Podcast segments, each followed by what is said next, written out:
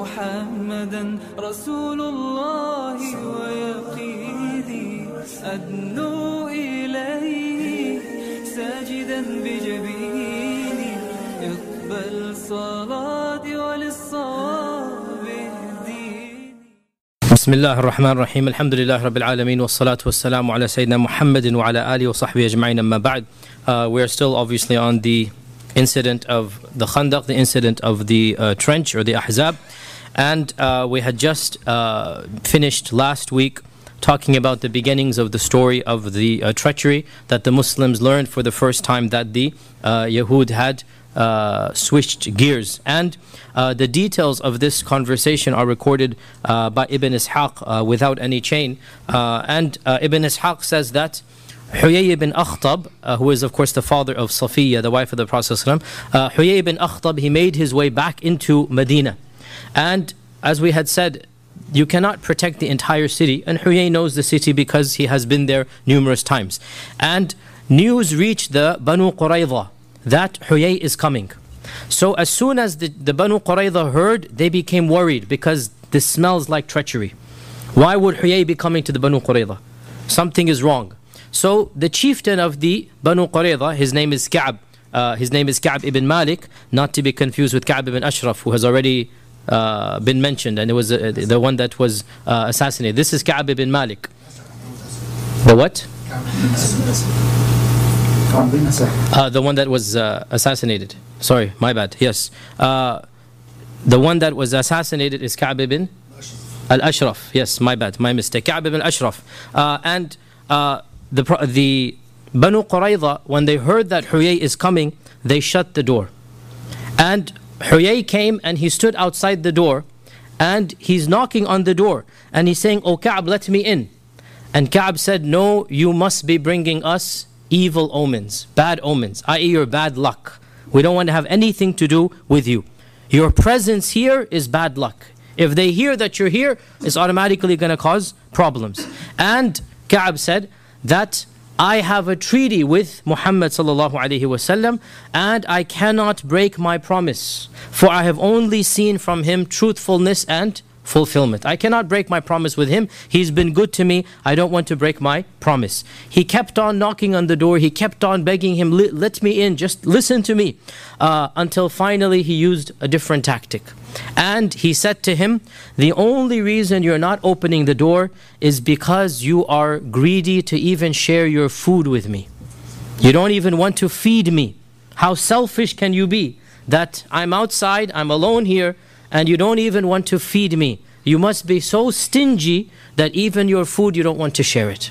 So he used an emotional blackmail. Right? Now, obviously, they were friends in the days of Jahiliyyah. He's the chieftain of one tribe, is the chieftain of the other tribe.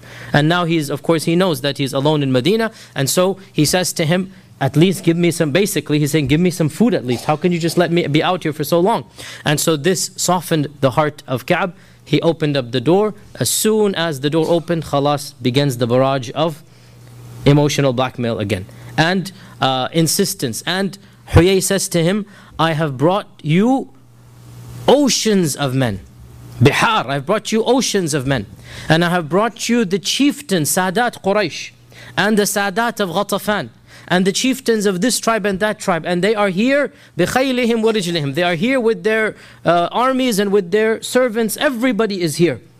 And they have promised me that they're not going to leave until they have wiped out Muhammad ﷺ and his companions. Right?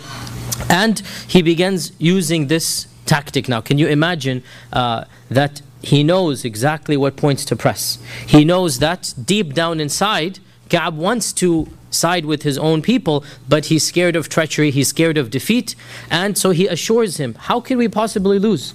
We have this tribe, we have that tribe, we have this many khayl, we have that many ibil, we have the entire army. And he keeps on, the Ibn Ishaq says, he kept on persuading him. Throughout the night, he keeps on going and going, he's relentless.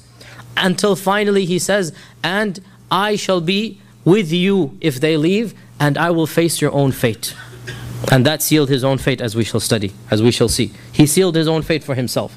That he's basically so confident, and this means that he really did believe that there's no way that this plan can possibly fail. Because he basically gave himself up to them. And he goes that I, I can be a hostage for you guys. Now, he didn't use the word hostage, but you get the point here. That I will pledge my own safety with your safety.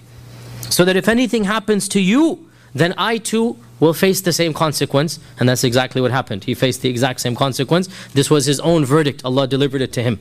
It was his own verdict, went back on him, but we're getting uh, uh, jumping the gun. That will be next uh, Wednesday, inshallah ta'ala, the, the, the, the, what happened to the Banu Qurayza. And Ka'ab was still hesitant. And he said to him that you are not good news. You are, and then he used a metaphorical or beautiful expression in Arabic, which basically translates as you are a cloud that when you look at it, it looks like good water, but when it comes, all it gives us is thunder and thunder and lightning, right? It gives us no rain. Like you're making these big fat promises, but the end result is not going to be good. So deep down inside his instinct is warning him, right? There's the sixth sense here. This is not right, this is not right. But he kept on pressing and pressing and pressing until finally he convinced him with whatever he did. The details we don't know, but he convinced him with whatever promises, uh, whatever money, whatever extra fortresses, whatever was given. We don't know the details. All that we know eventually by the morning time, khalas. Uh, uh, Huyay has convinced Ka'b to flip sides, right? And so Ka'b physically tears up the treaty. There was a physical covenant, right? And we have said that this covenant, at least three times, our Prophet had confirmed it. At least three times. The latest of them, barely a few months had gone by. The latest of them. And this is why we need to understand the punishment that's going to come. People look at it divorced from what happened before. They look at the punishment without looking at the context. They look at the punishment without looking at how many times they had been given a chance, right? And even Ka'b, deep down inside, knows this is trouble. Even Ka'b, he says the Prophet, he doesn't use the word the Prophet, he says Muhammad has promised us and he has always fulfilled his promise. And he has been sadiq, he has been wafi, he is fulfilling his side of the bargain, but he needs to be persuaded until finally, uh, when Huyay basically said, I shall throw in my lot with you. That's how confident I am. So then this was really the thing that made him feel, you know what, if Huyay is that confident that he's willing to basically come with us and be on our side, physically be on our side, so confident is he, then he must be in the uh, right. And frankly, from his perspective, how could they possibly fail? 10,000 strong, they just have to wait it out. There's just no question, eventually, from their perspective, is going to break. And so, uh, eventually, as we said, Ka'b did flip.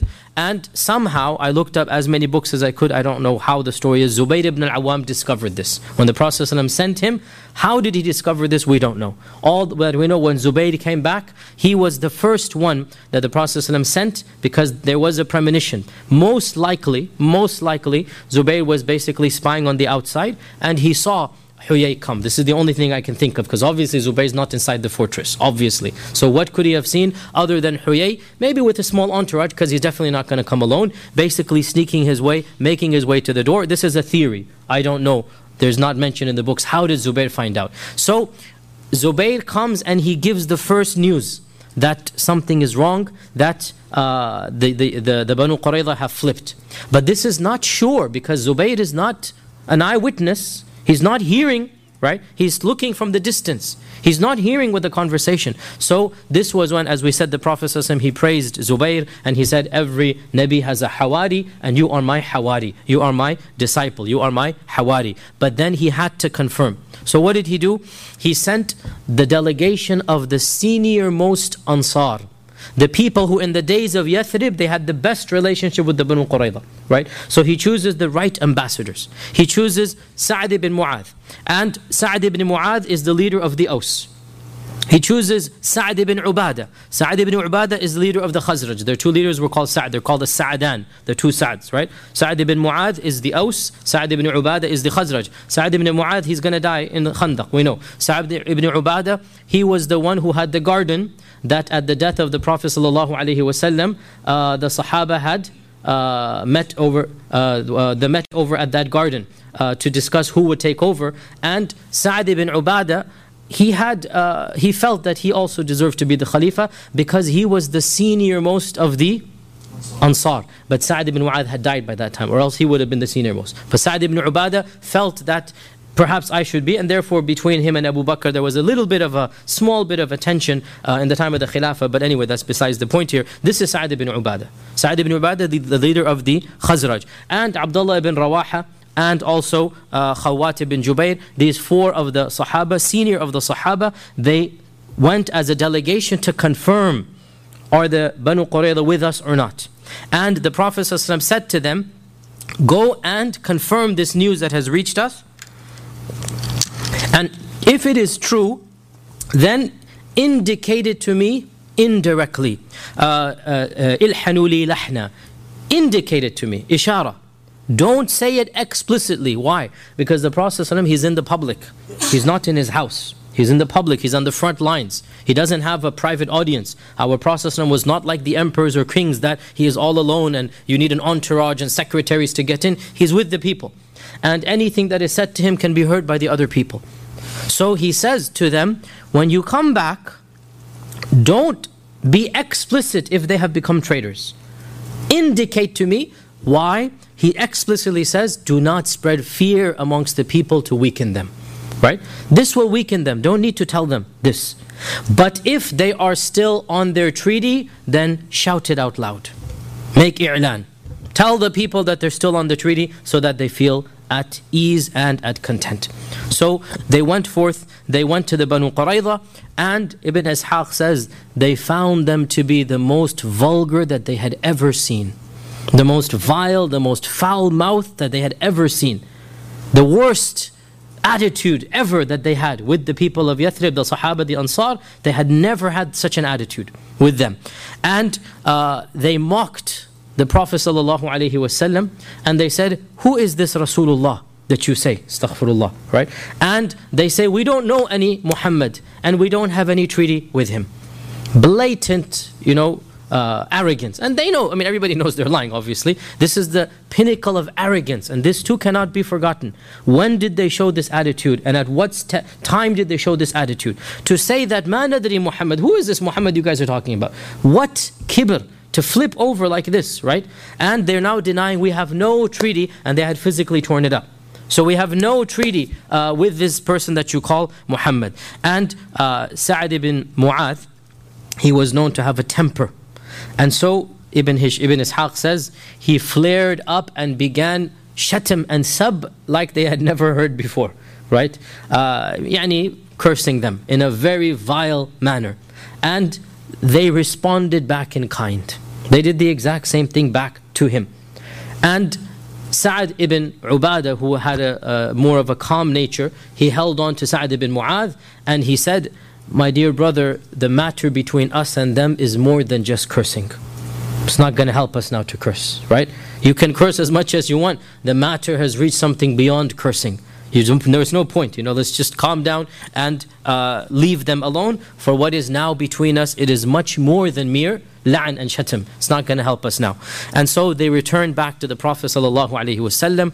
They said, Salamu alaykum, and then they said, Adal waqarrah. Adal wa Qarra, that was their indication. These are the names of the two tribes that did Bi'r Ma'una, Ma'una and Raji'ah.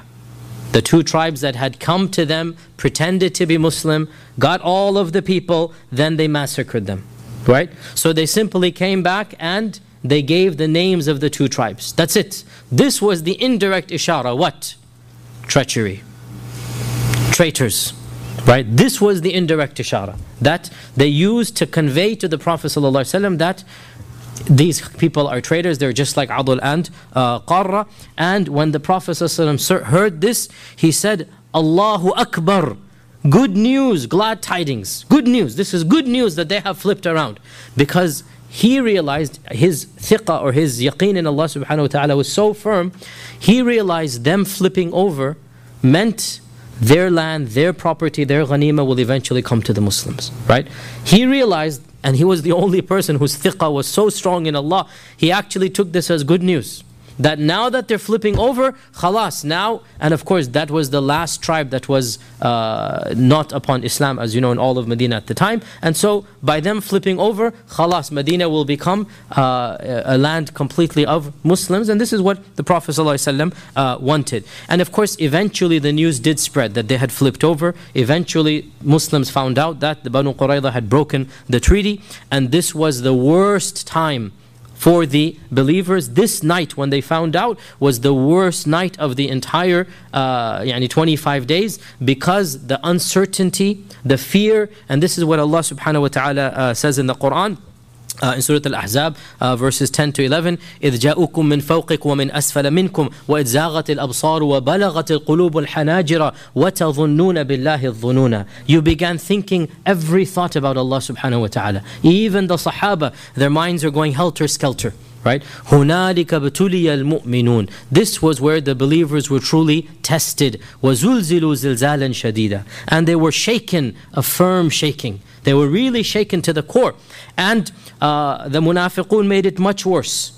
The munafiqun made it much worse. Surah Ahzab tells us this, and it is explained in Ibn Hisham and others, that they wanted to ask permission from the Prophet ﷺ to go back uh, home to protect their family with the excuse that our children are without any help, our women are without any help. But the real excuse was they were too cowards to meet the people in battle. They didn't want to meet them.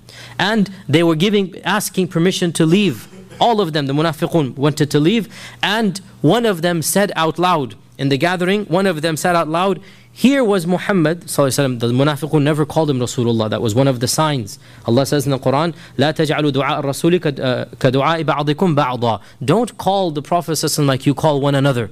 Right? This is not the way Muslims call Ya Muhammad or something. We don't say like this, right? Ya Rasulullah. And the munafiqun would call him by his name. Right? The munafiqun would not have that adab. So one of them said, Here was Muhammad sallallahu alayhi wasallam promising us the treasures of Kisra and Qaisar. Hmm? Caesar and the Roman uh, and uh, the Persian Emperor Kisra. And now one of us is too scared and he used a vulgar word, which means to go and defecate. We can't even go to the bathroom and do that, right? Now we can't even do this. Now, what again, you know, to spread such fear and to be so crude to our Prophet ﷺ, clearly, once again, uh, Ahzab exposed and separated between the believers and the uh, munafiqun. Now, here, before we move on, we find uh, one of the biggest benefits here, uh, and I have said this many, many times, that Islam does not want to spread even the news of evil. Islam does not sensationalize even the truth. If something really happened that's bad, don't go and tell people about it. Forget, we're not even talking slander, we're not even talking exaggeration, we're talking about the truth. Here the Banu Qurayza have flipped. And the Prophet says, keep it low.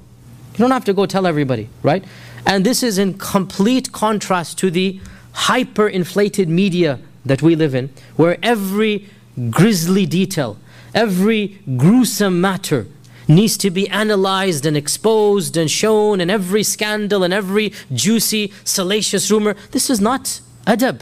And it harms society. Why do you need to know the details of this rape or this murder or this, even if it's true?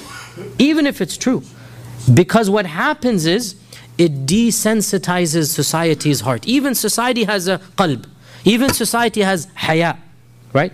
And okay, things happen sometimes, even in an Islamic society that's perfectly ideal. Yani, I don't want to be too much, but wallahi, you guys should understand, in the time of the Prophet we know there were prostitutes in Medina. Sahih Bukhari tells us this. In the time of the Prophet, a rape happened to a woman. Sahih Muslim tells us this, right? This is the reality of the world we live in. That's the reality. You're not going to change. This is an ideal utopic Medina. But you don't go and tell people grisly things. You don't go in and advertise. You just Keep it low. Now, when you know of these things and society, you know, is aware of it, what happens? People get desensitized to nudity, they get desensitized to crime, to murder, to and therefore, as we see ourselves, crime gets even more gruesome. It gets more grisly. A murder is not even newsworthy anymore, right? It's not even something that the ideal situation is that you don't even hear of a crime until you capture the perpetrator and punish him. Then in Islamic societies it is announced that a rape occurred, this is the rapist, this is his death. Now you get the moral of the story, right? This is the ideal. And this is something we learn over and over again, uh, even in the Quran. Allah subhanahu wa ta'ala says, Why did you have to spread it about the ifk of Aisha? And in the Quran also, uh, that why didn't you take it to uh, ulil amri minhum? Take it to the leaders and not just spread it. And also in Sahih Bukhari, we learned that when an issue happened in the time of Umar ibn al-Khattab, he wanted to uh, speak publicly. Uh, some of the senior Sahaba said to him, Don't speak here in this gathering. There's good and there's bad. Let's wait till we go back to Medina. They were in a gathering. Let's, uh, they were on an expedition. Let's get back. And then when you're in safety, then go and spread this news. The point being, again, this clearly demonstrates the difference of an ideal Islamic society versus the type of society we live in, that we don't talk about scandals or, or, or, or, or affairs or anything. Just keep it hidden and the fitrah remains pure at that. We also learn over here that the amazing yaqeen of the Prophet to take the worst possible news and yet read into it something positive. And only he could do that, Who else has that iman? That the worst news that now we're going to be, there's at least 2,000 uh, uh, people, at least 2,000 people of the tribe, I'm saying. Amongst the men, there were 8, 900, as we'll study. Uh, so around 2,500 of the tribe of the Banu Qurayza, and they have a fortress which they can come in and out of, and they're inside the city. How can we protect against them? How can we protect? And our families are here and our children are there. And yet our Prophet had so much trust in Allah. He said, Allahu Akbar, Abshiru, good news, glad tidings. Meaning, Alhamdulillah, the final straw in the city of Medina is now been collapsed. Who could have had that yaqeen? Anybody who doesn't have that connection with Allah, what's going to happen? And this is a sign of his nubuwwah that at this time he read in something positive and he's telling them good news. That just like what happened in Hudaybiyah as we'll see as well, that inna fatahna laka fathan mubina, that whenever Allah subhanahu wa ta'ala decrees, put your trust in it, there must be some good in it. And of course, we also see, and we're continuing to see the reality of the munafiqun, that here is this munafiq mocking the Prophet is saying, He promised us Kisra and Qaisar. Now we can't even go do this, right? We can't even go to the bathroom, right? And what, what uh, narrow mindedness and how impatient that barely six, six, seven years after this munafiq uttered these words, the Muslims were eating from the plates of Kisra and Qaisar. Not even a lifetime, not even a generation. This is like, you know, not even a decade, wallahi. Think about it, right? When was Qadisiyah, right? When was all of uh, Yarmouk? When did this happen? In the end of Abu Bakr, the beginning of Umar, right? Less than seven years, and they are eating from the plates of Kisra and Qaisar exactly as the Prophet promised. وَلَكِنَّكُمْ قَوْمٌ تَسْتَعْجِلُونَ As the Prophet said, but you people are too hasty. You just don't trust that is going to happen. Now, in any case, so uh, uh, when the news spread the army was already pretty thinly divided. And remember, we had already mentioned that uh, to demonstrate a show of force, they were marching throughout the trench all night long with uh, torches and crying out at the top of their voices, Allahu Akbar, so that in case anybody comes, the impression is given that the army is larger than it is. And there's a constant patrol, but now they had to split the patrol into two. As it was, they've thinned out because it's a large trench and you have to go back and forth, make sure. Now they have to thin themselves out and send a small contingent to monitor the, the fortress of the women and children, right? And this was the tension that the Banu Qurayza caused. And so they sent uh, Zayd ibn Haritha and uh, Salama ibn al-Aslam with a contingent of uh, fighters to go and protect the fortress that the Muslim women and the Muslim uh, children were and to make sure that the Banu Qurayza uh, know that they are being monitored.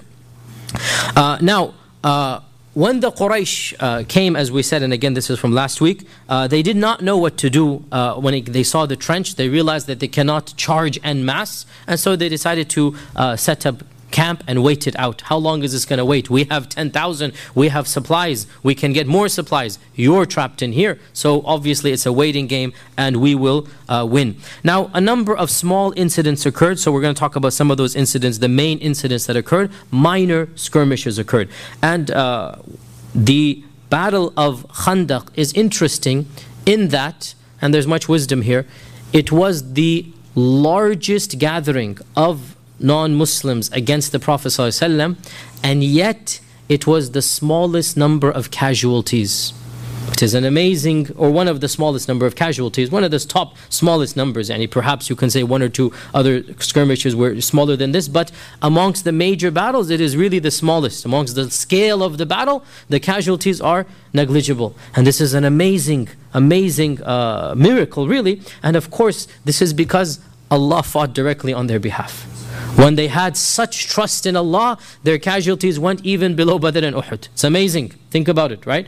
Even though the number of people, what is Badr? 1,000 compared to 10,000 right? What is Uhud? 3,000 compared to 10,000. And yet the casualties were, you can count them on the fingers of one hand or perhaps six or something. And there's a bit of ikhtilaf as usual, but literally just a handful and some of them were uh, by most of them were by bows and arrows which is really any that's the not a direct battle. You just come and it just kills you as we're going to talk about with Sa'd ibn Mu'adh. So the point being it is amazing that despite being the largest army yet in terms of casualties it is the smallest and this is wallahi wallahi this is an ayah from Allah subhanahu wa ta'ala. It is a sign from Allah subhanahu wa ta'ala for us to reflect upon that wa in tansurullaha yansurkum wa yuthabbit aqdamakum that if Allah helps you then khalas you're not going to be uh, defeated. In any case some of the small things that happened. Of the uh, of the minor skirmishes that happened is that on one of the uh, places of the trench a small group managed to break across when there was nobody on the other side, they managed to fling their courses across, and it was five of them. And uh, the leader of them was Amr ibn Abdu Wud. Amr ibn Abdu Wud. Wud is one of the idols, so Abdu Wud. And Amr ibn Abdu Wud, uh, he was of the elders of Quraysh, who was known for his ferocity, and he had inflicted many wounds and even killed one or two in the battle of Badr and he was known for his uh, ferocity. And in the battle of Ahzab, he had put on the uh, the, the, the red uh, turban, and that was the turban of death. That was the sign. It was like meant to inflict fear. This was a sign for both sides, by the way. It's like something that was known. It's called the uh, the the sign of death, basically. That you're you're you're, you're boasting that come and fight me, and I will kill you.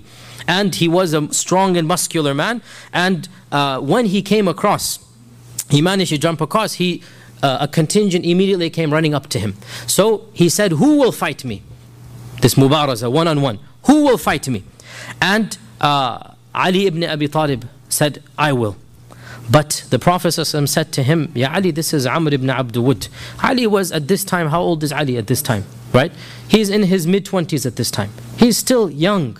And Amr ibn Abdul is going to be at the prime of his fighting. He has experience, decades of experience, right? And he said to Ali, Not now, this is Amr ibn Abdul. Let one of the seniors go and uh, fight him. So uh, when nobody stood up, he said again, Who will fight me? Again, Ali said, Let me go do it. And the Prophet said, He is Amr ibn Abdul. For the third time, he said, Who is going to fight me? And so when Ali once again asked permission and the Prophet said it is Amr ibn Abdul Ali said, Wa in kana Amr ibn even if it is Amr ibn Abdul somebody's gotta do it. And so the Prophet when he saw that zeal, he allowed Ali to stand up and uh, and uh, fight. And so uh, Amr said, Who is this? Who is this young man coming? And so he said, Ali ibn Abi Talib. Now Ali was a kid to Amr. Like he knows, Amr knows him since he's a baby. And, you know, I'm sure his father, we don't know, but I'm sure his father was a friend to Amr. So he said to Ya Bunay, my little kid, you know, you go back and send one of your elders. I mean, who are you to fight me? I go, go and get some man. I, I have nothing against you. You're just a kid. Now, obviously, from his perspective, he's seen Ali grow up, and he's not, you know, there's the the, the, the attitude is there that I, you go and get a man. I don't want to fight a a, a little uh, kid. And so, uh, uh, and he said to him, oh, he said to him, and I have no desire to kill or harm you. And Ali said, but I have a desire to kill you. So when he said this, khalas, Amr became enraged. And he charged forward. And he charged forward to uh, kill Ali. And he is riding on his horse and uh, Ali is riding on his horse. And Ibn Ishaq says the dust that the horses raised up completely covered what was going on. And the only news that came to them that Ali had won was the takbir from the middle of the dust. right? That they heard Allahu Akbar from the middle of the dust. This was the news that uh, Ali had actually uh, won. And uh, according to another uh, report, what happened was that uh, was that uh, when they got close, um, Amr ibn Abdul he actually jumped off his horse to fight him one on one. And when he jumped off his horse, uh, Ali also jumped off his horse and he raced towards him and he tried his hardest to give him a, a blow to the head. And Ali raised his shield and the shield broke in half. It was that, and this is a metal shield, it broke in half, but it managed to deflect the sword. And the same instant he raised his shield, the same instance he plunged it into the neck of Amr. And that requires a skill that I don't think any of us have ever experienced or practiced, and may Allah protect all of us. But simultaneous, like with one hand the blow, and then because Amr's entire force is in the blow, so he's not on the defensive now. His entire body weight is on the offensive, right? And Ali, split second timing, he uses that to block it, and then with the other hand plunges direct into the neck. And so one clean blow and khalas, Amr is gone. Not even a battle in that. And this is a skill. And Ali, of course, was the batal, the warrior uh, that uh, we all know about.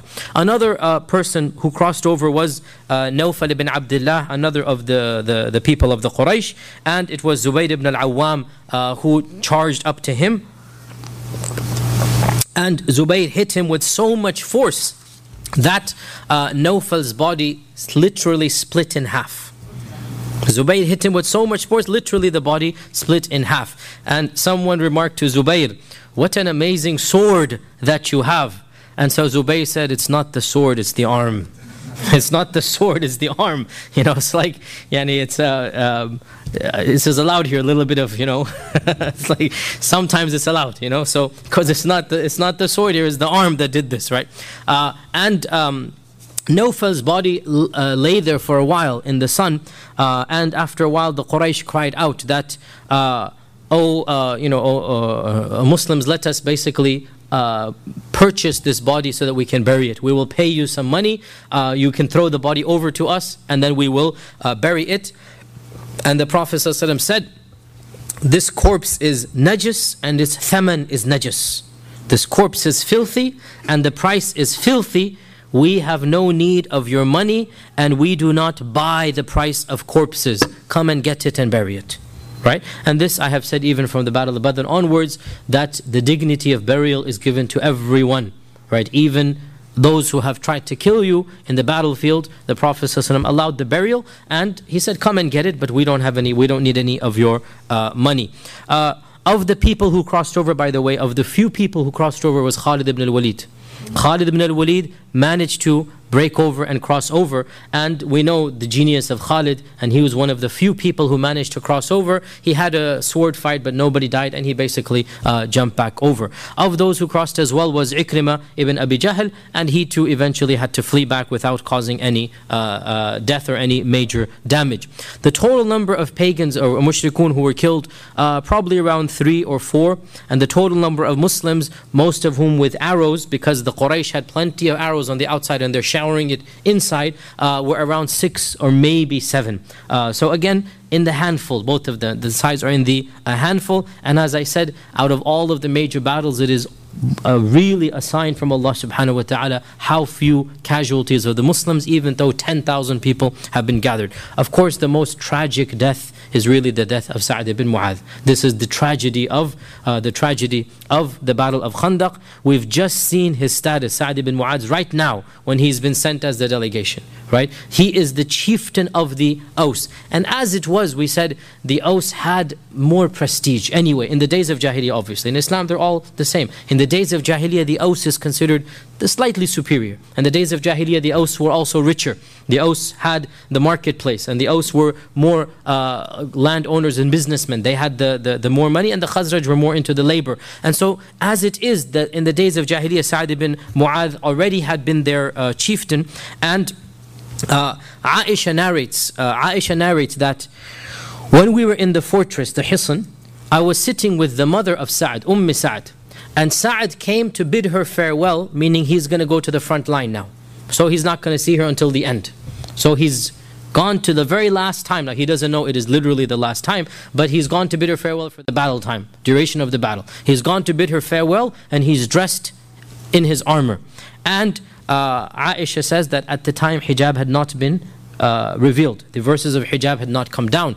As I have said, the verses of hijab came down at the end of the fifth year of the hijrah. Right? So they're going to come down another two, three months from now. And uh, as well, I have said the verses of hijab were of the last commandments revealed. After all the verses, or most of the verses of the ibadat, uh, after the verses of inheritance, after the verses of marriage and divorce, of the very final commandments to come down uh, is the verses of hijab. And that shows us, uh, again, Yani we, we start with the bigger things, then we get to the issues of hijab. In our society, it's really the flip opposite, where you start with the hijab and then work your way to the salah. Whereas you're supposed to start with the salah and then concentrate on the spirituality, work your way up there. In any case, Aisha is saying, she's explaining how come she's sitting and Sa'ad can see her because there's no hijab at this time. So uh, Sa'ad comes and he speaks to his mother, bids her farewell. His mother says, Oh, my son, hurry up, don't waste your time with me, go to the front. Again, this is the, the, the iman that they have, that there's no dilly dallying here. You know, don't waste your time with me. You're late. Everybody else is already on the front line. Go.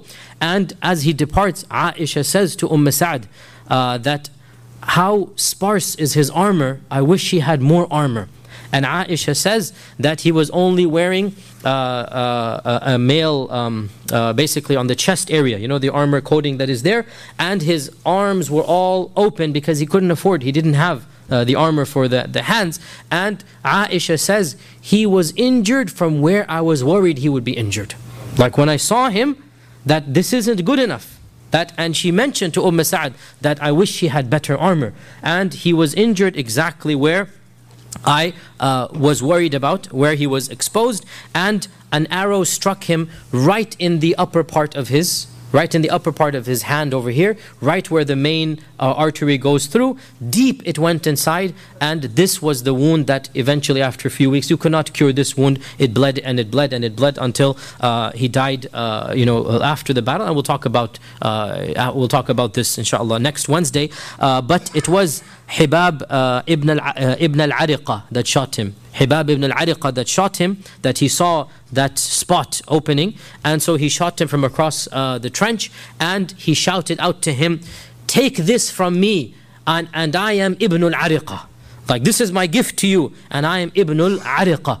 And uh, so he's boasting that I, I, I, caused you this. And uh, responded that, responded that uh, uh, uh, and he made a, a, a, changed his name and he said عرق الله وجهك في النار that Allah subhanahu wa ta'ala عرق means to cause to sweat and be in distress right Allah subhanahu wa ta'ala will cause your face to be sweating because of this in nar uh, and eventually, of course, we'll talk about this. Uh, he died because of this wound. Uh, and uh, Sa'd ibn Mu'adh, I mean, so much just to be said about him. Sa'd ibn Mu'adh, uh, he was that convert he was that convert who accepted Islam at the hands of Mus'ab ibn Umair, one of the earliest converts uh, at the hands of Mus'ab ibn Umair. And uh, it was because of Sa'ad's conversion that his entire tribe accepted Islam. That when Sa'ad converted, he told his tribe that I will not speak to anyone of you until you follow this religion. You leave idolatry and you accept Tawheed. And they loved him so much that out of a love for him they embraced Islam. And this shows the status that he had amongst his people, that out of a love for him, the entire tribe embraced Islam. The entire sub-tribe, meaning not all of the Aus, but even the Aus had many sub-tribes. His sub-tribe, the entire sub-tribe embraced uh, Islam. And uh, Sa'd ibn Mu'adh as well, uh, uh, what else is narrated about him? Of course, uh, the incident of Badr, we all, we did the incident of Badr, that when the Prophet ﷺ realized that the Quraysh don't have a caravan, they have an army, and he had with him the Muhajirun and the Ansar. And the Ansar had not taken the oath to fight an offensive fight. They had only taken the oath to fight a defensive fight. Remember the Treaty of Aqaba, right? And so he hasn't extracted this oath from them. And so he says to them, Well, now that we know it's not the Ayr of Quraysh, but rather it's the army of Quraysh, what do you say? And so Abu Bakr stood up and said, Do as you please, we will follow you. And then he said, uh, You have spoken well. Uh, what do you say? Then Umar stood up and then uh, said it as, as, well. And once again, the Prophet said, You have spoken well. And then another person stood above the Muhajirun and he made even more compliments. And the Prophet said, You have spoken well. Then there was silence because the Sahaba didn't understand what was going on. It was Sa'ad who understood what's going on. It was Sa'ad who had the intelligence and who had the iman and the courage. And he immediately stood up and says, لَعَلَّكَ تَعْنِينَ يَا رَسُولَ اللَّهِ Are you, perhaps you're referencing us. That's what you're waiting. And the silence of the Prophet indicated, yes, that was the case, right? So then he said, Fawallahi, O Messenger of Allah, go wherever Allah subhanahu wa ta'ala has told you to go. Go forth and go into the uh, the water or go to Barak al Ghimad, which is Barak al Ghimad means go to the moon. In, like Barak al Ghimad is a non existent area. It's like go wherever you want. Imli haythu amvak Allah. Go wherever Allah subhanahu wa ta'ala has told you to go, and you will find us right behind you. We will not tell you, like the Bani Israel said to Musa. اذهب أنت وربك فقاتلا إنا هاهنا قاعدون. You and your Lord go fight. We are here and we're going to sit over here. We will say, you and your Lord go fight and we are with you wherever you go. This is Sa'd ibn Mu'adh, right? That brave, uh, the brave uh, speech that he gave, one of the most eloquent speeches of the whole seerah. This is Sa'd ibn Mu'adh. Sa'd ibn Mu'adh, uh, another story about Sa'd ibn Mu'adh that really shows his iman uh, is that Sa'd ibn Mu'adh, by the way, he was close friends with Umayyah ibn Khalaf in the days of Jahiliyyah. Umayyah ibn Khalaf, the, the, the infamous Umayyah ibn Khalaf. And they considered themselves to be business brothers. They had something called business brothers. So whenever he would go to Mecca, he would stay in Umayyah's house. Whenever Umayyah would come to Medina or Yathrib, he would stay in Sa'd's house. So one day, uh, early after the Hijrah, uh, probably in the first year of the Hijrah, he went to Mecca for his business routine and uh, Umayyah said, don't go out in the daytime because there's tension, you know, between Yathrib or Medina and people of Mecca. Go out at night. So he went out at night and Abu Jahl heard the noise, went out to see what's going on, and lo and behold, it is Sa'd ibn Mu'adh. So Abu Jahl said, How dare you come here when you have helped our renegade or the Prophet how, how can you be in our city when you have done this to us you have adopted or you have taken him how can you do this and the two of them began verbally raising their voices. Umayyah sided with Abu Jahl and said to Sa'd, don't rebuke Abu Jahl um, or uh, Abu al-Hakam they called him not Abu Jahl Abu Jahl is what we call him uh, don't rebuke Abu al-Hakam he is our Sayyid and our leader right? And he sided with Abu Jahl basically against uh, uh, against uh, Sa'd, and he tried to calm Sa'd down, and he was holding him back. Basically, it's going to get physical. And Sa'd says to uh, says to Umayyah, "Get your hands off of me, for wallahi, I heard the Prophet ﷺ say that he will kill you." And this shocked Umayyah. Because he says, Muhammad says he will kill me. Wallahi, he has never spoken a lie in his life. Meaning this must be true. He has never spoken a lie in his life. And he went back shocked to his wife and said, Muhammad has predicted he will kill me. And his wife said, He has said this, then it will be true. And when the battle of Badr happened, that is why Umayyah, if you remember the story, Umayyah tried his best to get out of it. And Umayyah paid somebody 4,000 dinars to go fight. And Umayyah did this, Umayyah did that. Abu Jahl mocked him, threatened him, until finally got the better of him. And he marched to his death, knowing that you know this would be his death but this was the uh, the uh, reality uh, Sa'd ibn Mu'adh uh, of course uh, Sa'd ibn Mu'adh was the one that uh, when he died, the Prophet ﷺ said, the angels prayed his janazah, and the angels took his body up, and اهتز العرش لموت سعد This is the famous hadith in Bukhari and Muslim اهتز العرش and in other versions اهتز عرش الرحمن لموت سعد ibn, uh, سعد ibn Mu'adh that the throne of Allah shook at the death of Sa'd. Scholars have said this is one of two interpretations. The first, it shook out of happiness to greet him. The second, it shook out of anger that somebody killed him. Both interpretations are valid, right? It shook out of happiness to greet him, or it shook out of anger that how dare somebody uh, killed him. Uh, in any case, when Sa'd was wounded, uh, Sa'd made a dua to Allah subhanahu wa ta'ala that, Oh Allah, if you will allow the Quraysh to come back and fight, then allow me to live to fight them. Because there is no nation that is more despised to me than them for what they have done to your Rasul. But if this will be the last time, then accept me as a shaheed. Accept me as a shaheed. That's it, I have no reason to live now. Khalas, accept me as a shaheed. But then he said, but allow my eyes to be sweetened and comforted by seeing the Banu Qurayza and what happens to them. He made this dua basically on his well, he didn't realize it's his deathbed, right? But wounded, bleeding, and he made this dua that, oh Allah, if there's going to be any more fight, then please cure me and allow me to fight them. But if that's it, there's not going to be any more battle, then let me be a shaheed, but at least let me see the Banu Qurayza because he feels anger, rage. How dare they do this? And of course, he has a history with them, going back to the days of Jahiliyyah. He has friendship with them, right? He has whole history with them. And so he says, let me see coolness, يعني قرة عين, comfort my eyes by seeing the retribution that will happen to the Banu Qurayza. And of course, it was Sa'ad who, uh, يعني Allah will that they put in charge, right? Because he was the closest person to them. We'll talk about that next Wednesday. Uh, but look, his dua was accepted.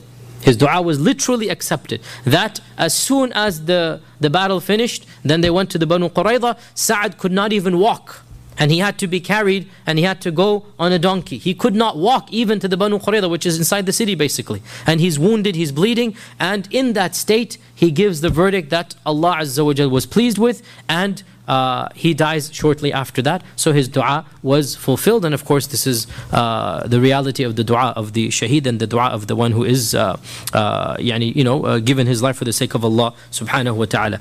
Um, oh, one other thing about Sa'd, one of the small hadith about Sa'd that shows how much he was on the mind of the Prophet ﷺ that two years later, two years, the seventh year of the, maybe even the eighth, we don't know exactly when, two or three years after the death of Sa'd, an incident happened, very trivial, very small, but the first name that comes to the mind of the Prophet is Sa'd, and this shows us the weight that the death of Sa'd had on him. In the year of the, the, the, the, the, emissaries and the years of sending the letters to the kings and the rulers right of the neighboring region and that began around the seventh year of the hijrah. That's why we know this took place either the seventh or the eighth year. One of the letters came back from the province what is now called bahrain basically but back then it had other names one of these provinces of uh, closer to the uh, persian empire. And the emperor wrote back a somewhat sympathetic letter, not a harsh letter, and he gifted the Prophet ﷺ one of the finest gifts, one of the finest robes that he had ever worn sallallahu and uh, there's a lot of fiqh that is to be derived because the robe it is said it had gold decorations on it. And the sahaba it is said had seen nothing like this now the Arabs did not produce fine cloths. The Arabs were known for leather and for uh, trading goods. They were a they were a, uh, a trading depot. They would take from here, sell there, take from here, sell there. They did not produce their own cloth. They would import the good cloth, and of course, the finest cloth came from Persia. The finest brocades came from Persia. So you can imagine a ruler is gifting to what he thinks is another ruler, right? And you can imagine how fine this will be. And the, the, the sunnah, the hadith in Tirmidhi says, the Sahaba began going around the Prophet ﷺ to look at his garment. Can you imagine how dazzling it would have been? That they had never seen a garment so beautiful. And they're walking around. Now, footnote here, not related to the seerah. This shows us many things. Of them is that it shows us it is completely halal to wear fine clothes. And our Prophet is wearing an extremely fine garment, very plush, very luxurious garment. But the perfection is that our Prophet never spent money on it. By the way, we have to point this out as well. He would not spend money on it, right? And that he was not, his heart was not attached to it. And this is proven by what he said to the Sahaba that he was shocked at their shocked. At their shocked. He was shocked at how shocked they were. Right? And he said, Ata'jabuna min hada? Are you impressed with this? So he is shocked that they are finding this impressive. Ata'jabuna min hada? So it, it shows where is his heart. He's not, it's not a big deal. He got a gift, he's wearing it. He himself is not as attached to it as the Sahaba seem to be. Right? So he said, أَتَعْجَبُونَ مِنْ هَذَا Then what did he say? فَوَاللَّهِ لَمَنْدِيلُ سَعْدِ بِن مُعَادٍ فِي الْجَنَّةِ Look, where did it come out of? out of nowhere. right? Wallahi, the handkerchief of Sa'd ibn Mu'adh in Jannah is better than all of this, right? Out of nowhere, the name that comes to mind, Sa'd ibn Mu'adh. Like he's trying to explain. And what does that show? This is a subconsciously, who is the person the Prophet is thinking about now? right? The mandil, which is the, the you know the stuff used to wipe yourself, literally handkerchief, right? This is the the cloth that you know up until recently you would have to wipe your dirty things, your nose and whatnot. His handkerchief is better than this entire brocade, this entire garment that you are impressed with. Small hadith, but what does it show? It shows psychologically how much love the Prophet ﷺ had for uh, Sa'd ibn Mu'adh. In any case, uh, getting back to the story, so this is Sa'd ibn Mu'adh that one of these days, he was, we don't know which day, it's not mentioned early, middle, or whatnot, uh, but most likely sometime in the middle, it came in, and uh, he was so wounded that they had to set up a special tent for him. Because he cannot go back home, there's nobody home. Homes are empty, all the women are there. So they had to set up a special tent for Sa'd ibn Mu'adh, and the Prophet would regularly visit Sa'd in that tent to, to find out his condition and whatnot. And as we know, he never really recovered from that wound within a few uh, weeks or maybe even a week. We don't know when the, the, wound occurred. Basically, as soon as Khandaq finished, after a few days when the Banu Qurayza incident happened, this was the end uh, for Sa'd as well. Uh, of the incidents that is narrated as well, uh, during the siege, which as we know lasted, some say 20, some say 25, some say 30 days. The ikhtilaf is trivial, around a month, around a month. And Ibn Ishaq says 25 days, and others say a bit more, a bit less. But overall, around a month was how long the siege lasted. Of the things that we learn, which is uh, Bukhari and Muslim and all of the books of hadith mention, that on one particular day, the uh, harasa or the, the, the border patrol and the, the skirmishes and the arrows and whatnot became so severe that the Muslims were not able to pray Asr. They couldn't even pause to pray Asr. Now there's a big controversy amongst the fuqaha. Was Salat al-Khawf revealed by this time or not? And there's a big controversy because if Salat al Khawf were revealed, why didn't they pray Salat al Khawf? And the majority position is that Salat al Khawf had been revealed at this time, but they were so preoccupied that the notion of praying was not, didn't, they didn't even have the, the time to remember that they forgot, if that makes sense. They're so busy doing what they had to do that it was a genuine like moment where they forgot. And the evidence for this is that the hadith seem to suggest this. That, uh, and there are so many hadith. If you look at Bukhari and Muslim, you find at least 10 hadith about this one incident. Uh, and because it has some fiqh about delaying the salah and about making up delayed salah, this is where we get the, the fiqh of fawat, of the, the missed prayers. This is where we get it from. Uh, that the Prophet never, of course, intentionally missed a prayer. We have uh, two recorded instances of a missing salah. Only two. Uh, this is the one of them. And then the other one of them was the oversleeping at Fajr that took place, that the, uh, the, the army was going the entire night. They were marching non-stop the entire night and then they rested qubayl al-Fajr, like an hour before Fajr. And uh, the Prophet said, who will guard us and wake us for Fajr? Bilal said, I will. And so uh, all of the army fell asleep immediately and then Bilal eventually as well fell asleep. And uh, the first person to wake up was the Prophet ﷺ, with the heat of the sun. And the first thing he said, Ya Bilal, what happened? SubhanAllah. Look, you know, his own mind about Salah. Ya Bilal, what happened? And so Bilal said, Ya Rasulullah, the same one who caused you to sleep caused me to sleep. it's not my fault, right? The one who took your soul took my soul as well. Don't blame me. And so uh, that, that was a genuine uh, oversleeping of Fajr that took place once. Uh, and uh, this was the only other time in the seerah that uh, authentically it is reported that, and both of them are uh, unintentional. So the entire life obviously never had happened. Now, what happened here? that I'll just quote one or two hadith that Umar came to the Prophet and said, uh, uh, Ya Rasulullah, uh, I was not able to pray Asr until uh, uh, the sun has already set. I'm not able, I haven't prayed Asr and the sun had set.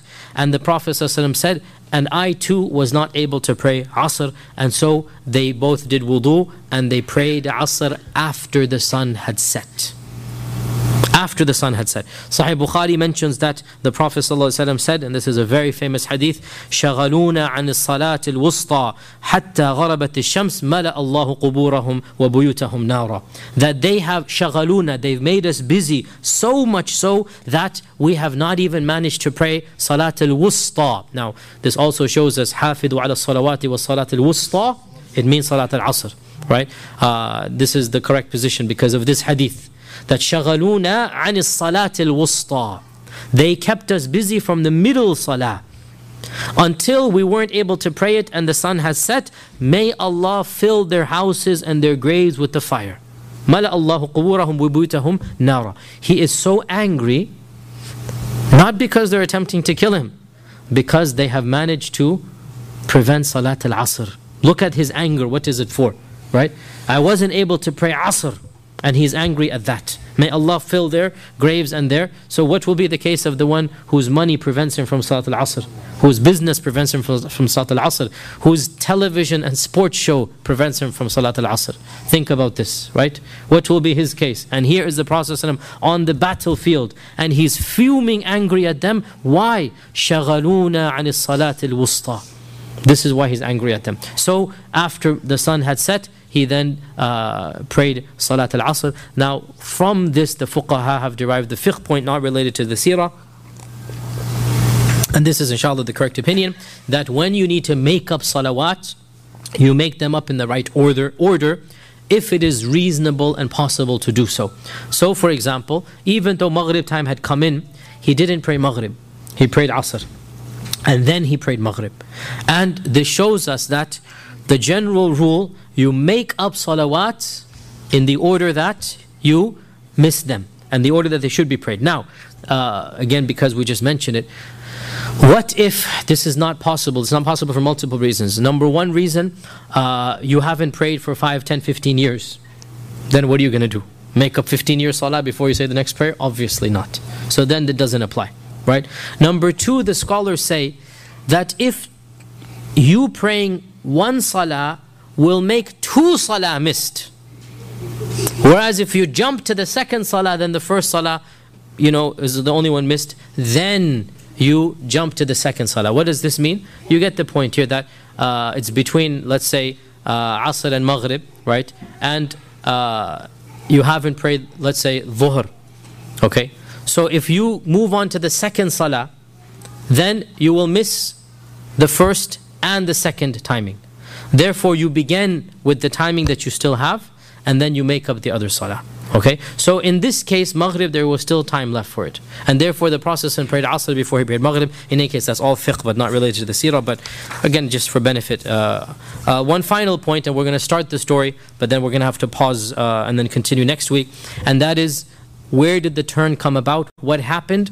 It was uh, the role of Nu'aym ibn Mas'ud al-Ghatafani right? The Nu'aym ibn Masud al Ghatafani. We'll begin the story here. We're not going to finish it because it's a long uh, part of the story. And this was when the tide shifted. The very end of the siege, a few days are left in the siege. Now, they don't know this, but uh, from our chronology, probably around the 20th day. Probably around the 20th. Again, there's no, we don't have a detailed narration, but around the 20th day. Uh, out of the blue, somebody just walks into the camp of the Muslims. And his name is Nu'aym ibn Mas'ud from the tribe of Ghatafan. And they're outside, the tribe of Ghatafan. And he says to him, Ya Rasulullah, inni qad aslamtu. I have accepted Islam. And tell me to do whatever you want me to do. Now, Nu'aym ibn Mas'ud was the one Allah Azza wa used to shift the entire tide around. And the books of Sirah hardly mention his story, like because he's from Ghatafan. He's not Makki, he's not Madani. There's hardly any information about him. We just know tidbits. One of the things we know is that in the conquest of Mecca, uh, he was the one that was carrying the banner for the tribe of Ghatafan. He became the liwa holder for, for the Muslim side from the tribe of Ghatafan. That's a very big honor. Uh, we don't know much about him. I tried my best to really uh, do as thorough of a research as I could, and I found a few tidbits, and I'll develop a theory. This is completely from me. There's no, we don't know his story except one or two things. And Allah knows best. I'll tell you what we know and I'll tell you what my theory is. Leave it at that. What do we know about Nu'aym ibn uh, Uh, Nu'aym ibn Mas'ud, excuse me, ibn Mas'ud, Nu'aym Hammad is the muhaddith. Nu'aym ibn Mas'ud al-Ghatafani. Nu'aym ibn Mas'ud al-Ghatafani, his first mention comes in the fourth year of the Hijrah. That the tribe of Ghatafan, he was of the elite but not the chief. So he's of the second tier. You know, he's known, he's got some strings and connections, but he's not the big boss. And to do this, you needed to have second tier, not the big boss. Allah Azza wa Jal had this all, obviously, makar wa makar Allah, right? To do what He did, you needed to be one rank below the big man.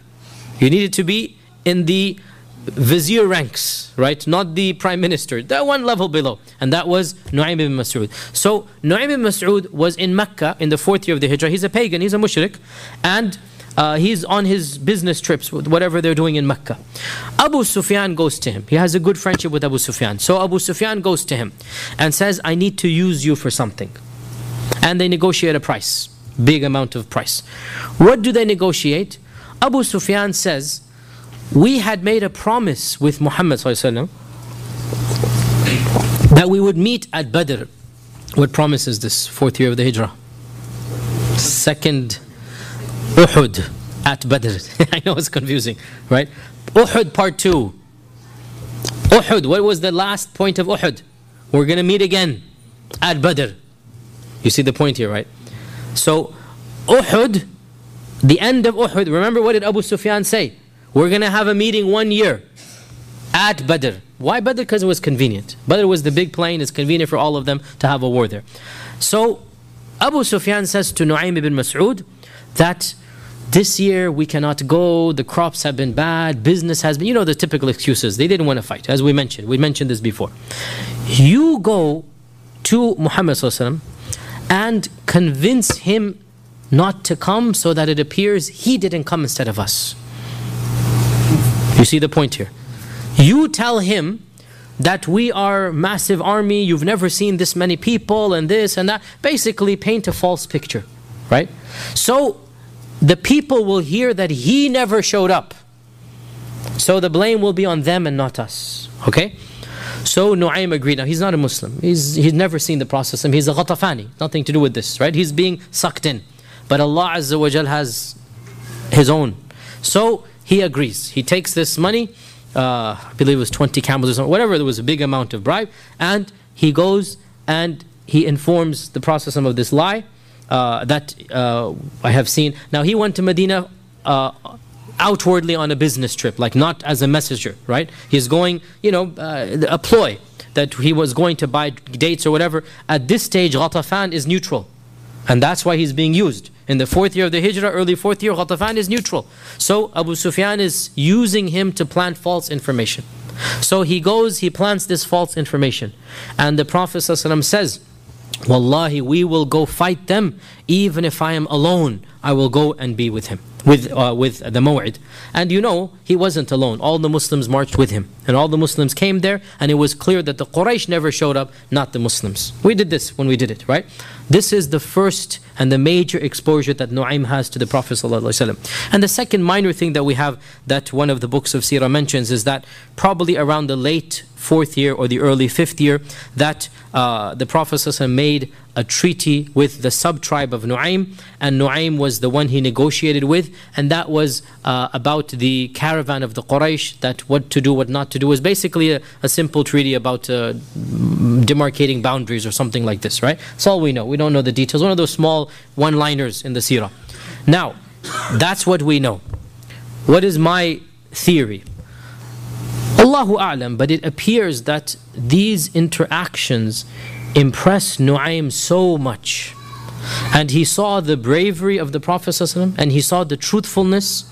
And going to Medina, he must have been there a few days because you don't just go for an hour when you're traveling in those days. You, you rest and then you refresh and you move on, interacting with the Prophet ﷺ and the Muslims. That Islam became very dear to him. And he saw the reality of Islam. And so he met with the Prophet twice. Allah has chosen him. Out of all of the people of Ghatafan, he is the one who has interacted directly with the Prophet right? And at the time, he's deemed neutral, both of these times. At the time, he's not a Muslim and he's not with the Quraysh, he's neutral.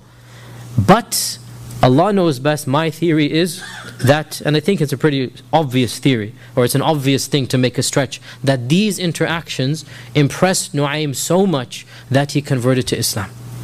And so, the next time he's able to interact with the Prophet, he's actually a secret Muslim. And he is the only Muslim in his whole tribe because Ghatafan has not gotten involved up until now. Right? And this shows us ومن يتق الله يجعل له مخرجا ويرزقه من حيث لا يحتسب ومن يتوكل عليه فهو حسبه Whoever has taqwa of Allah, Allah will make a way out for him and Allah will provide for him from a source he never expected. How and where did a Ghatafani convert? Allah Azza wa willed it. This is the point. You cannot Fight against the power of Allah subhanahu wa ta'ala. If Allah is helping you, khalas, that's it. And so Nu'aym walks in out of the blue, complete. He literally sneaks away from Ghatafan in the middle of the night. He makes his way to the camp of the Prophet ﷺ, and he embraces Islam in front of the Prophet ﷺ and says, I am at your service, O Messenger of Allah. Do what you tell me to do. What do you want me to do? I will do it. Right? Out of literally nowhere, Allah's help came through Nu'aym ibn Mas'ud. And so the Prophet ﷺ, uh, said to him that you are but one person. Yani, what will your help do on this side? What are you going to do to fight with us? You're just one person. You know, what are you going to do? But go back and do anything that you can think of to protect us. Go back and do anything that you do that can uh, protect us. So Nu'aym said, O Messenger of Allah, do you allow me to say anything? Meaning, do you give me permission to use tactics that are not the most honest tactics. And the Prophet ﷺ said, Al harbu khid'ah. War is deceit. War is tricks. Al harbu khid'ah. Right? When you're fighting an enemy, you have to, just like the Prophet would pretend to go in one direction, then he turns himself and go the other way. Right? This is khid'ah. Now, by the way, this is a very important fiqh point here. Khid'ah is not khiyana. This is a very important point we need to make here. Khid'a is a little bit of tricks. Khiyana is treason, treachery. Islam allows khid'a during times of genuine war. And frankly, every nation does. Uh, Sun Tzu, who is the famous uh, Chinese author of The Art of War, Sun Tzu wrote one of the first manuals of war. Uh, and I think it's the first maxim. He has a whole maxim full of war, and it's necessary reading material. Uh, you read it when you go to the halls of Seaton or the halls of uh, what's that place in England called? The uh, famous uh, the famous no the the military Sandhurst right? And here in uh, America the Virginia all of these institutes the first reading material is going to be Sun Tzu the Art of War. It is a classic. Sun Tzu says I think it's the first maxim that uh, lying is nine tenths of war.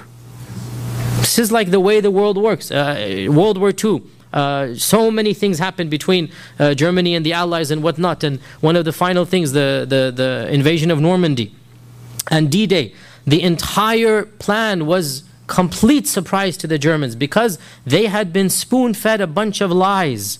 The Allies, I mean, I'm not going to World War II history, but you get my point here. I mean, it's reality. You have to pretend something and then you do something else. All nations do this. And for anyone to come and say, oh, look at what your religion says, subhanAllah, war around the world involves this. It's not anything. This is genuine war. It involves khid'ah, but not khiyana. What is khiyana? Khiyana means you make a promise, but you know you're going to break it. Khiyana means you sign a treaty, but as soon as the other guy turns his back, you tear it up. This is khiyana. And Islam never, ever allows khiyana. But it allows khid'ah for the people who are genuinely engaged. Now, who are those people is another question. For those who are genuinely engaged, every nation allows khid'ah, but not khiyana. Khiyana means to break a promise. You can never break a promise. Khiyana means to break a treaty. You can never break a treaty. Khiyana means to stab someone in the back after you swore to him you wouldn't stab him in the back. This is khiyana. Khid'a means you pretend you're walking this way, in reality, you're going to go that way. This is khid'a. It's deceit. You are not promising. You are giving an illusion. Or even, like uh, uh, Nu'aym did, he used some tactics. He used some tactics. And this is something that is allowed. But what is not allowed is to give an oath, to swear, to give an allegiance, or again, being realistic in our case, to hold a passport. And that passport comes with implicit conditions. And then to go against the conditions of those passport. This is khiyana and it's not khid'ah.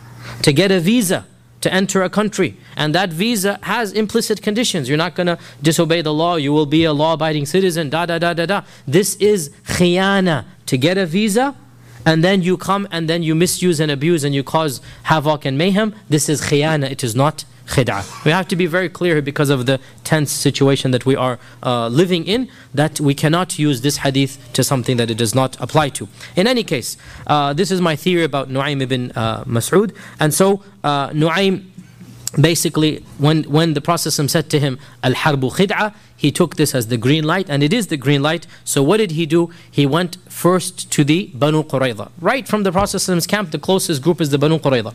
And again, it had, Allah Azza wa had so willed, and again, this is amazing if you think about it. He had personal friendships with the people of the Banu Qurayza. And he had personal friendships with Abu Sufyan. Abu Sufyan is the one that has paid him a massive amount of money to go do something which he has successfully done. Meaning he said what he was supposed to say. As for the response to the Prophet, it's not his fault, right? He did what Abu Sufyan told him to do, which makes him what? Check, trustworthy, right? And also, he was friends with people of the Banu Qurayza, business partners with them in the days of Jahiliyyah right? And in, even in the days of Islam when he's not a Muslim. And of course, he is from the tribe of Ghatafan.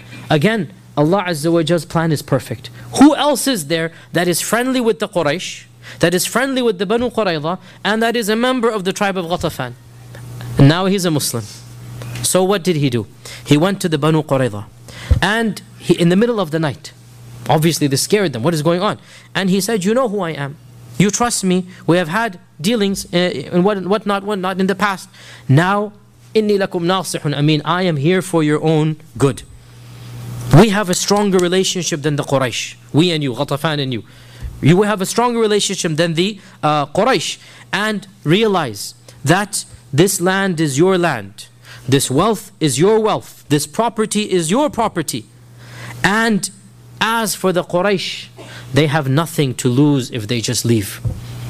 They have nothing to lose if they turn their back. You have everything to lose. So if they find an opportunity to attack, they will attack. But if they get tired, they're going to turn their backs and leave, and you will be the ones who will suffer. So, he said to the Banu uh, Qurayza, My advice to you is refuse to fight unless and until they guarantee you hostages from amongst them that will live with you. Rahan, and not hostage, but mortgage, really, right? Physical human mortgage. Take some of their ashraf and tell them to come be with you as collateral so that they don't just turn their backs and flee. And if they do this, then they will never abandon their own until they have fought Muhammad.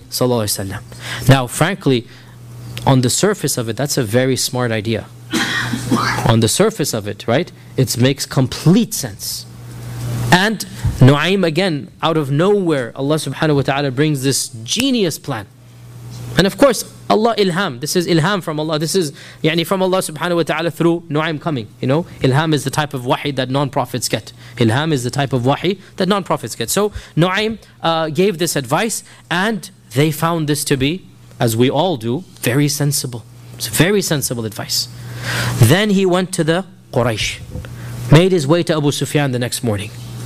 And he says to him, You know my status, you know, amongst uh, my people, you know who I am, and you have good relation with me.